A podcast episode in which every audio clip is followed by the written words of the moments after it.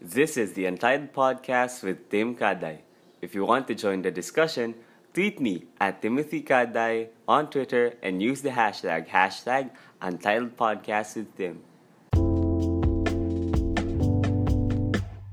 So, hello everybody. This is the Untitled Podcast with Tim Kaday, episode 2. I'm recording this with my bedroom voice. So, sa mga nag-iisip dyan, ano yung bedroom voice ko? This is it. um, ayoko kasing matambakan.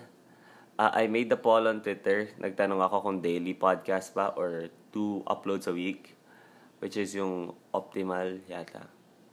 Um, nanalo ang two podcasts a week. So, I'm going to upload every Tuesday morning and Friday morning para at the end of your workdays at, at, at the end of your workday work week meron kayong mapapakinggan. At yung mid start of your work week meron kayong mapapakinggan. Um so ayun. Grabe kagabi share ko lang na uminom ako ng Newzip dahil sobrang lala ng sipon ko from the first podcast na naririnig nyo yung ubo at yung singhot ko doon. Pero ngayon wala na siya. I can... Joke, meron pa. meron pa. Pero I can breathe in clearer ngayon. Siguro gagamit na lang ako ng essential oils. Mamaya. Uh, ha. Um, I'm going to talk about the CPALE. October CPALE 2019 results. At madami akong tanong sa kanya kaya, for my friends na nakikinig, na alam kung anong kaganapan sa CPALE, please, sumagot kayo kapag may tanong ako. okay. Um, nung high school tayo, usually, yung mga matatalino nating kaklase, sila yung nagte-take up ng CPA. Or, mali, ng accountancy during college. Um, that is, I think, medyo naging trend yun. Pag matalino sa pamilya, sa klase, sa batch nyo. Sila yung mga nagte-take up ng accountancy. There is a huge influx or demand for accountancy as a course. And siguro sabihin na natin, accountants as a profession. Ang daming gusto. Pero ang tanong ko, bakit ang daming bumabagsak? Eh, yung mga usually kilala natin na na nag-accountancy ay mga matatalino nating friends. Pero ang baba ng passing rate. Um, is it because of the demand na ang dami-daming nag-accountancy tapos ang hirap ng exam? So, on para mabigyan ng premium yung profession, is it like that? I don't know if you if you know the answer, sabihin niyo sa akin. Um, 'di ba parang yung mga kababayan natin, talaga mga kababayan, yung ating mga friends ay pinagdaanan ng lahat ng hirap ng college dahil napakahirap ng course na accountancy. So, shout out sa inyong mga accountancy at accounting tech and everything na may accounting course dyan galing nyo. Pagtibayin yung inyong mga sarili for the next years of the CPL, CPALE.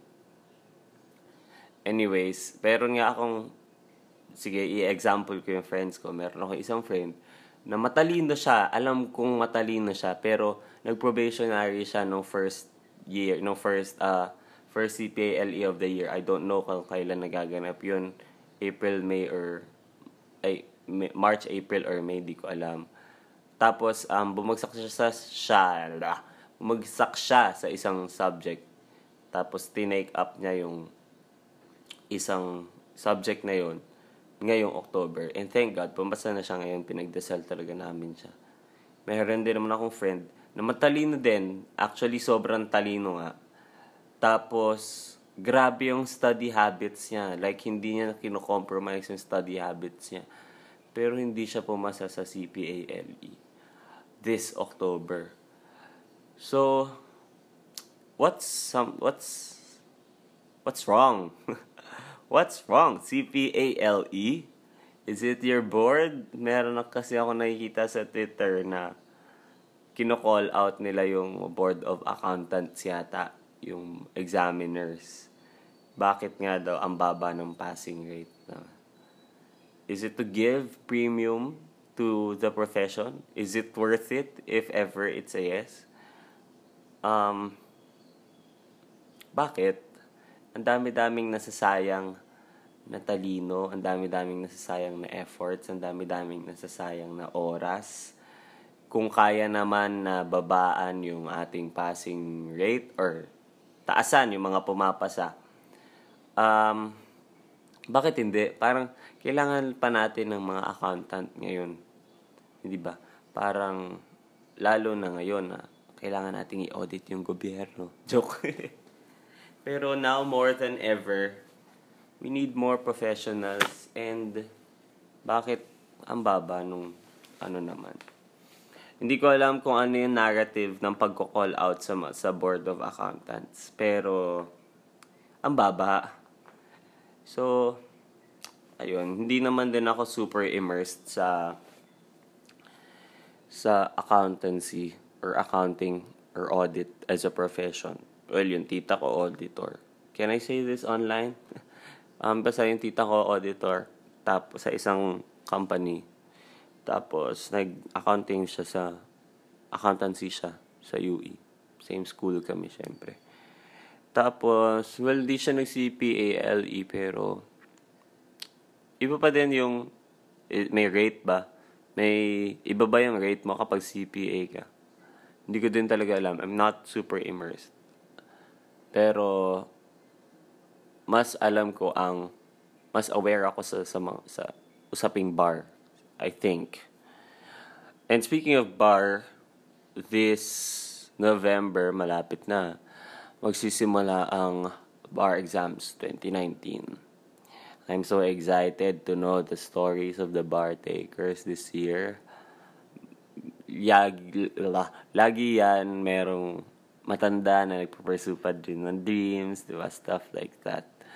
And families who are always in support of their uh, beloved na magte-take ng bar exams. At ang justice assigned for this year's bar examinations, I see, ang ating, ang isa sa mga naging aspirant for Chief Justice position, si si Justice Estela Perlas Bernabe. Tama ba yung pangalan ko? Um, at ang hashtag for this year's November 2019 ay hashtag Bernabar 2019 ang witty. So, ayun. Sana this year mataas din yung dumami yung pumasa sa bar 2019. Naalala ko tuloy nung um, college ako nito, second year yata, 2015 or 2016 yung sobrang dami ng pumasa sa bar exams. Hindi ko alam kung sino yung yung chief, ay yung justice na assigned nung bar exams na yun. Yun yung time na puro Visayas schools, tsaka mostly taga, taga sa Visayas law schools ang galing yung mga pumasa or nag-top notch. Tapos, sobrang taas ng passing rate to the point na tumaas yung moral ng mga law students at saka mga lawyer aspirants na gusto nga nilang mag-take up ulit, yung mga, yung mga, mga dati nang bumagsak, gusto ulit nilang mag-take dahil tumaas nga yung mga pumapasa yung passing rate. Tapos, yung mga law students, nag-e-expect na every year sana makip yung ganun. Siyempre, gusto nilang maging abogado ng sure ball. Pero, iba pa din pag may pag pinag-aralan mo talaga na hindi kahit well, expect for the worst. Pero, tama ba? Expect for the worst. Ang dalawa yun eh. Um, basta yun. Ah, oo, expect for the worst. Basta. Ang gulo. Sorry ah, wala pa akong kape eh. So, good luck sa lahat ng mga kaibigan kong uh, bar na magte-take up ng bar this year habang may tindero at tinderang sumisigaw sa background ko. At I hope maging mga abogado kayo. Kayo talaga mga abogado kayo, hoy! Abogado! so, and I hope meron akong maging friend na justice or chief justice. Sana in the years to come. So, good luck sa aking mga kaibigan na nagte-take up ng law or kahit ng legal management, my course in college.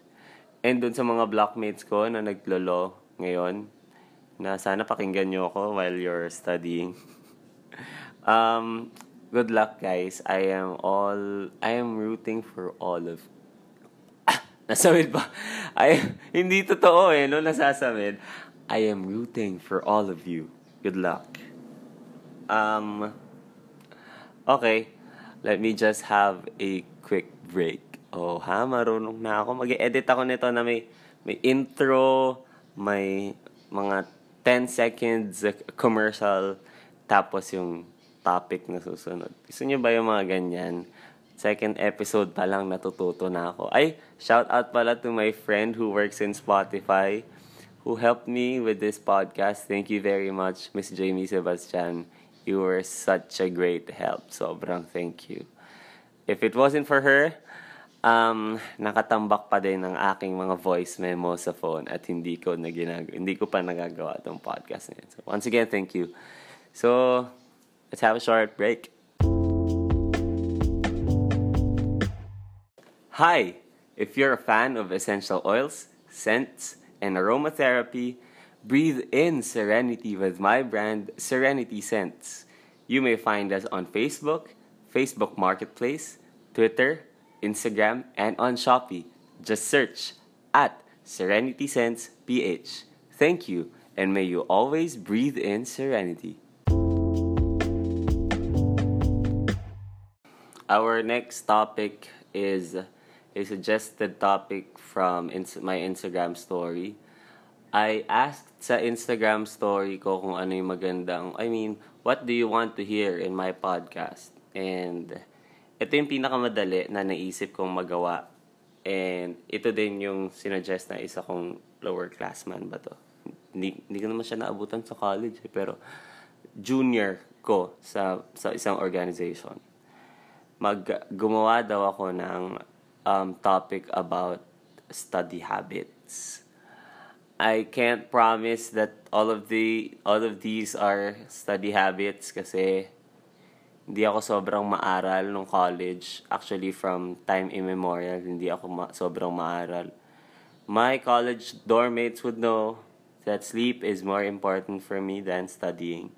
Kasi sleep is sobrang essential sa akin. Like, I can't answer a quiz kapag kulang ako sa tulog. Unlike yung iba na mas nakakasagot sila pag nag-all-nighter sila. Hindi ako nakakasagot kapag kulang ako sa tulog or wala akong tulog. So, my brain functions well kapag ako ay may tulog. At 8 hours of sleep dapat yon Hindi ko kaya ng hindi 8 hours. So, Oo nga pala, ngayon, nakas may outline na ako. May hawak akong notes sa kamay ko ngayon. At napakinggan ko kasi yung first podcast do. Masaya naman akong pakinggan. Pinapakinggan ko yung podcast ko kapag may ginagawa ako. Like yung first episode na yun, mga tatlong beses ko yata pinakinggan habang nagtatrabaho ako. Wow! Give yourself a tap on the shoulder, self. No one will support you but yourself. Pero, ayun. Um, mamaya mag-roll ko na lang ako sa mga nagtag sa akin at nag nagsabi na nakikinig sila ng podcast. Wow, may shout out para sa inyo to mga pre. Ah, uh, okay, going back. Study habits. So, dahil sinabi ko na sa tulog, number one, identify how your brain works. Um, your brain is your tool for studying, syempre. And kung hindi mo alam paano gamitin yung tool mo, senseless yung iyong pag-aaral. So, identify mo kung saan ka magaling mag-consume ng information. Is it through auditory, yung sa pakikinig? Is it through visual? Is it through a group? Or is it through yourself na ikaw lang nag-aaral? Or um, ikaw, identify and establish how your brain works. And kung alam mo na yon by now, um, i-personalize mo ang way of studying mo. Kumbaga, if a reading or a topic is, sabihin natin kunwari, um, ano bang una kong makikita dito? Sabihin natin, engineering of a printer. Yun ang topic. That topic is the box. Now, your brain is your tool. And your tool should decorate that box in such a way that you would understand what the topic is, what the box is. So decorate your way of studying. Personalize your way of studying. Like for me, for example, kapag madami kaming sabihin natin 100 articles on the civil code, ang gagawin ko, ah, baaralin ko siya depende sa haba at dami. Kasi hindi ako sobrang magaling mag ano, mag-memorize nung college. Kahit ngayon, hindi ako sobrang galing mag-memorize. Pero, minsan word per word ako nagme-memorize kasi mahirap for me. Hindi kinakaya ng utak ko yung isang read, isang isang skim mo lang, memorize mo na. Meron ako mga kaklaseng kayang gano'n na uh, skimming lang na may memorize na yung nadadaanan ng mata. Pero ako talaga, I'm a very, very slow memorizer, if there's such a word. At ginagawa ko, halimbawa nga, gagawin ko, at hahati-hatiin ko yung readings. Tapos, yung articles na yun, kunwari, part 1, um, tatlong articles. Yung part, may part 1 pa yung part 1. So, ganun, binabite size ko yung information para mas nagigets ang utak ko. Kasi my brain was not and is not trained to handle big ideas though. And, and I mean, big data. Yung big ideas, kaya ko naman mag-isip. Pero yung big data, I cannot consume big data in one blast. So that's how my brain works and I've identified how that works. And I always use that as a strength of mine than of a weakness. Pati yung pagtulog, I use that as a strength of mine. Fresh yung, fresh ako kung pumapasok sa school. Habang yung mga kaklase ko, lalaki ng eye bags. Joke. At lagi akong kino-call out ni Louie Mangali doon, yung aking best me, best best man. best friend at dorm mate. Lagi niya sinasabi, wow, kompleto tulog ah. Di ba? Sarcastically. Kasi siya, nag-all-nighter siya. Hi nga pala sa'yo, Louie, if ever you're listening. Pero sinabi mo you're listening. Anyways, so that's number one. Identify how your brain works and personalize your personalize your way of studying. Kung paano nako-consume ng brain mo, ganun ka mag-aral. Number two, Pomodoro technique. This is something I do as well dahil nga bite-sized information yung kaya ng brain ko. So, basically, ang ginagawa kong Pomodoro technique ay 20 minutes study, study lang, 5 minutes break or rest lang, 20 minutes study lang, 20 minutes, ay, 5 minute break, 20 minutes study lang, 15 minute break. So, tatlong 20 minutes, tap dalawang 5 minutes at isang 15 minute long break. You can modify that depending on how your brain works. Pero yun, effective sa akin yun. So, what do I do during a Pomodoro?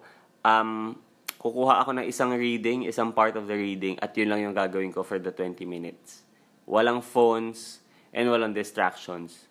So, yung 5 minutes rest, yun naman ako, puro rest lang, or pipikit ako for a while, or magpo-phone ako, yun yung 5 minute rest. Now, ito nangyayari to sa akin kasi my brain tends to pop up new ideas every now and then even when I'm reading something even even if I'm it it may be a task It may be something about the reading that is not yet relevant. So what I do is I have a notepad tapos doon ko nilalagay lahat. So it serves as my brain dump in that 20 minutes. Halimbawa, nagbabasa ako tungkol sa uh, aerodyna- aerodynamics of an electric fan. Tapos naisip ko yung ano kayang formula ng aerodynamics kapag nagsasalita yung isang bata sa tapat ng electric fan at ginagawa niyang microphone yun. Yun, isusulat ko yun sa brain dump kasi hindi siya relevant as of now doon sa inaaral ko.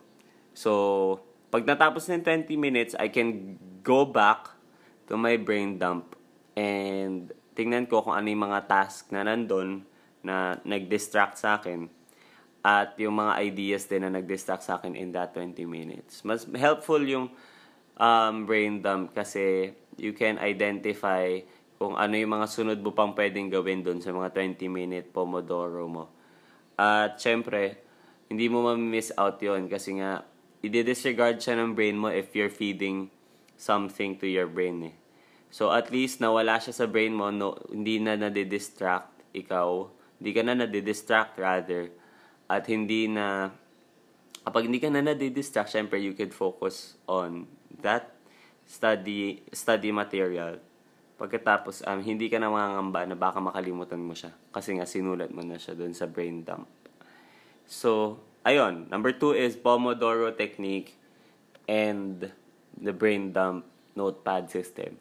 At kailangan, ito, yung Pomodoro teach me discipline na sobrang, dapat pag 20 minutes talagang isang upuan lang, wag, wag ka na tumayo kasi y- may, may ano siya eh, dinedelay niya ang ating instant gratification. Yung 20 minutes, 'di ba? Ang iniisip mo na yung, oh my god, may 5 minute break ako after this 20 minutes. So, hindi ka na nag-gratify to yourself every now and then.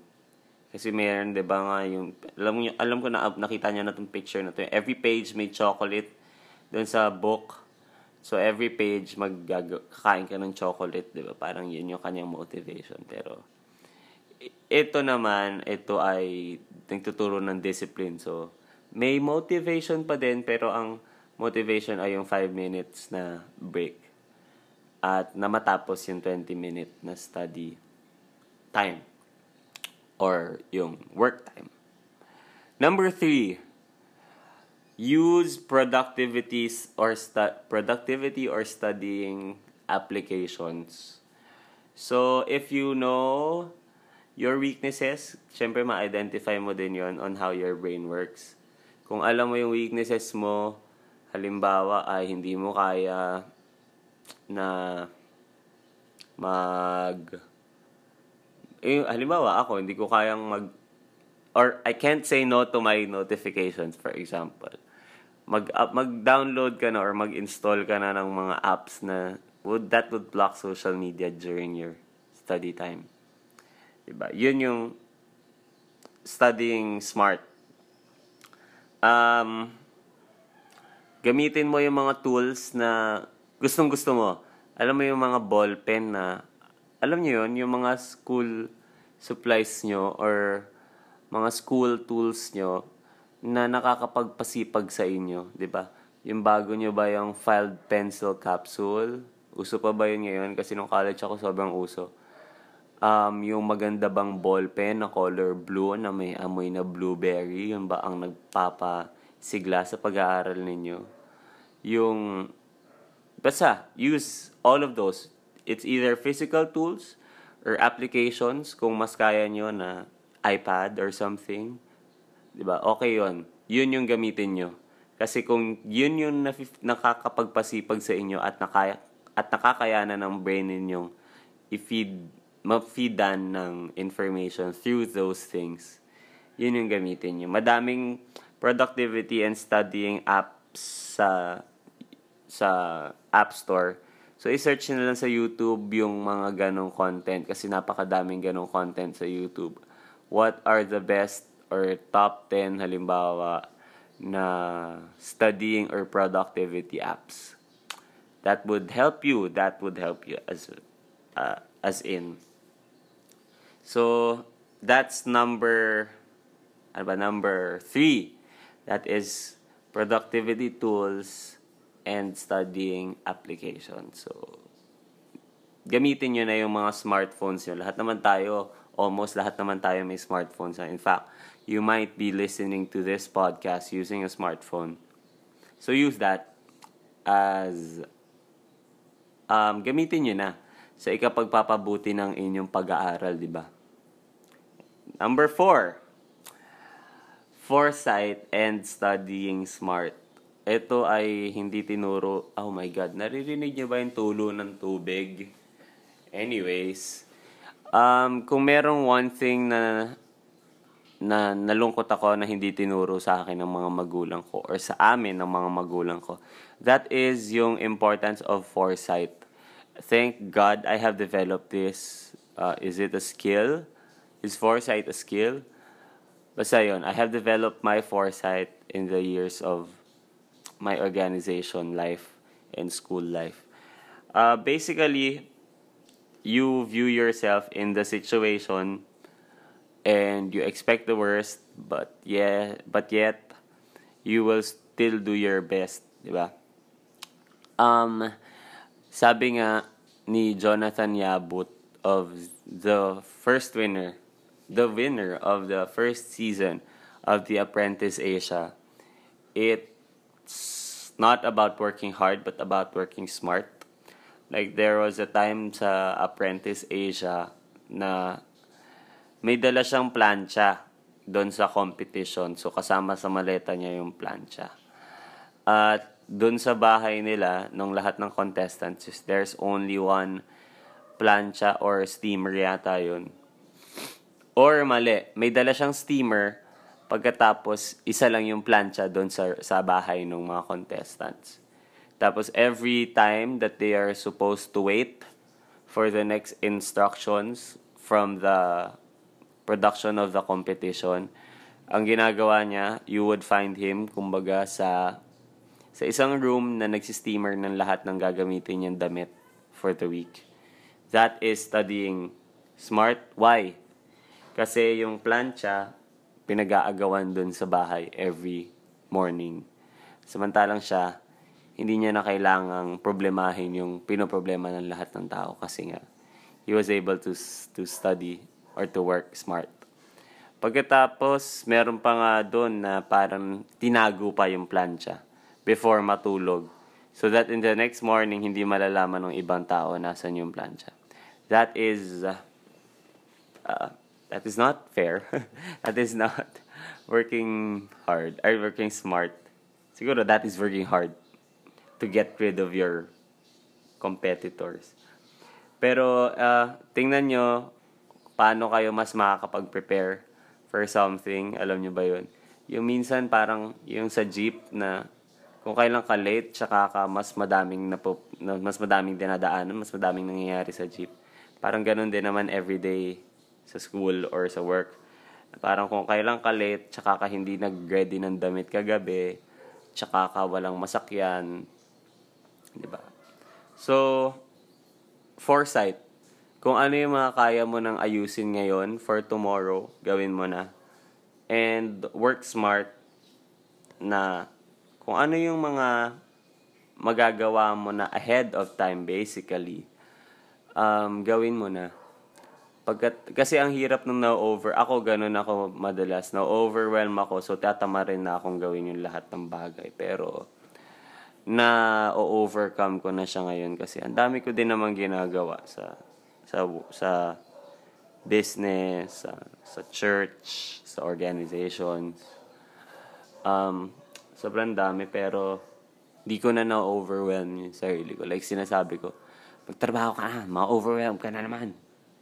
I say that to myself para ma-push ako na gawin na nga yun. Kasi pag na-overwhelm ako, hindi ko na magagawa.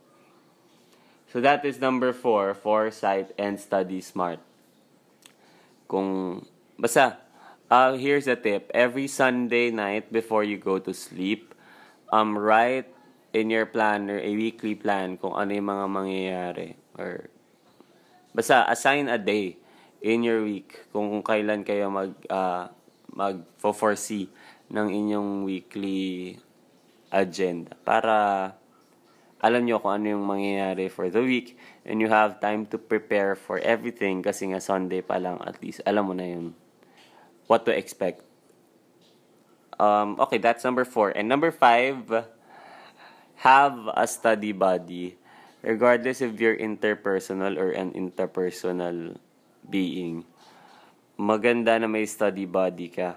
Kasi you get to share your ideas on a certain topic you get that other side of the coin or you get that you get a fresh new lens ibang perspective on the topic um meron nga na at saka iba kasi daw ang take natin sa information pag alam natin if if our brain expects that you would teach this to people so always study as if you were to teach this to people. Kaya sobrang effective nung Socratic method for me.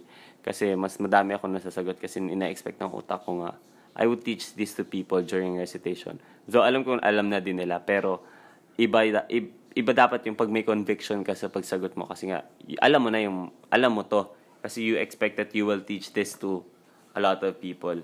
Like there was a study in the US na two people two groups of people were divided um, I mean, one big group was divided into two small groups. So the first small group was given a reading and was tasked to read it dahil bibigyan daw sila ng test. The other small group was given the same reading and were tasked to study it dahil ituturo daw nila to sa isa pang group. And lo and behold, nung nag-test sila, mas madaming nasagot yung mga nag-expect na ituturo nila yung topic na yon kaysa doon sa mga in-expect nilang magte-test sila. Um, I don't know why, kung ano yung particulars ng study na yun, pero um, iba kasi yung, number one, iba yung you get to expect ng, na ituturo mo siya. Kasi mas umuonti yung mas umuonti yung iyong uh, pagiging less focus, mas umuonti yung pagiging less focused. Kumaga mas magfo-focus ka sa details. Kasi hindi ka pwedeng mag-miss out ng information kapag nagtuturo ka ng something, di ba? And I don't know yung small group ba na yun, kung nag-group study sila or something. But most probably, yeah. Eh, sobrang helpful ng having a study buddy or a group study mate. Group or a group study. Di pala mate. Uh, kasi, syempre, you get to share nga yung yung yung ideas and yung inyong perspectives on the study material. Plus kapag may na-miss out ka na something, hindi yun yung same na na-miss out ng someone else. So, kapag na-miss out mo siyang aralin, you would learn it from someone else's explanation. And malay mo, may na-miss out sila na ikaw yung nakapag-focus dun sa information na yun. So always, always have a study buddy or a study group that would help you with your material or that would help you understand the material more. Sa ginagawa namin to nung college, actually ginagawa to sa law school, um, nagbahati-hati kami ng cases kasi kapag nagbibigay ng assignment ang attorney profs namin, sobrang dami ng mga cases, sobrang dami ng mga kasong kailangan basahin. So what we do is, we divide the cases kung ilan kami. Sabihin natin 50 cases in one night, tapos lima kami. So tig sa 10 cases kami pagkatapos. Yun. Um, aaralin namin, ikukwento namin sa isa't isa yung everything about the assigned case to us. Pagkatapos nun, pagtapos ng recitation, pagtapos ng klase, isang case naman ng Red Horse ang tinitira namin. Joke. I miss you guys. Um, that's number five, having a study buddy or a study group. Meron pa palang, ano, isang information na alala ko. Na if you want to learn a language, make sure, or sign language, or anything, la dialect language, make sure to study it or to learn it with someone else so that every time ma test mo kung natuto ba talaga kayo kasi you would practice it agad every after learning something new. So, ayun. Every, iba pa din yung may study buddy ka. May matatanungan ka at napagtatanungan ka. At yung study group. So those are my study habits. Number one, identify how your brain works and personalize your way of studying. Number two, Pomodoro technique and the brain dump note system. Number three, productivity tools and studying applications. Number four, the importance of foresight and studying smart. And number five, having a study buddy or study group. So if you enjoyed this episode, please engage in the discussion. Tweet me at Timothy Kaday with the hashtag, hashtag Untitled Podcast with Tim. Walang Kaday. So sa Tim siya matatapos. Hindi yung walang Kaday. Ang gulo. That is hashtag Untitled Podcast with Tim. Okay. Um, if you enjoyed the podcast, please do share, follow. Follow this podcast first. Then share it to your friends through IG story, through Twitter, through Facebook, or anywhere else. Also, please uh, support my brand. It's Serenity Scents. It's an aromatherapy and essential oil line. So if you are a fan of those kind of stuff, you may find us on Facebook, Facebook Marketplace, Twitter, Instagram, and on Shopee. That is at Serenity Sense PH. So here comes the giveaway. So if ever na meron kayong um, na gusto nyo ng free samples from Serenity Sense, I will give away five ata. Hindi ko alam kung ilan pa yung meron dyan. Pero but for now, I will give away five giveaways from Serenity Scents. Meron siyang 2 ml bottles of all our scents, of the three of our scents, with a little letter from me and my mom. So, if you want that, please tweet me. I-tweet nyo to. Um, ang ganda ng boses ni Tim sa umaga. Hashtag Untitled Podcast with Tim and tag me at Timothy Kaday. This will be scheduled post a scheduled post on Spotify and on Anchor. So Friday morning to mapopost. So saan iti-tweet ko na lang na magkakaroon ng giveaway if you listen. So watch out at ibibigay ko yon sa first five na makikita kong mag-tag sa akin. Ah, uh, pag-usapan natin kung saan natin ipapadeliver yung inyong little, little gift from Serenity Scents. So once again, please do follow me on Twitter and on Instagram. That is at Timothy Kaday for both. And join the discussion by using hashtag Untitled Podcast with Tim. And, uh, ayun. So, thank you for everyone who listened. I didn't expect na sobrang daming makikinig.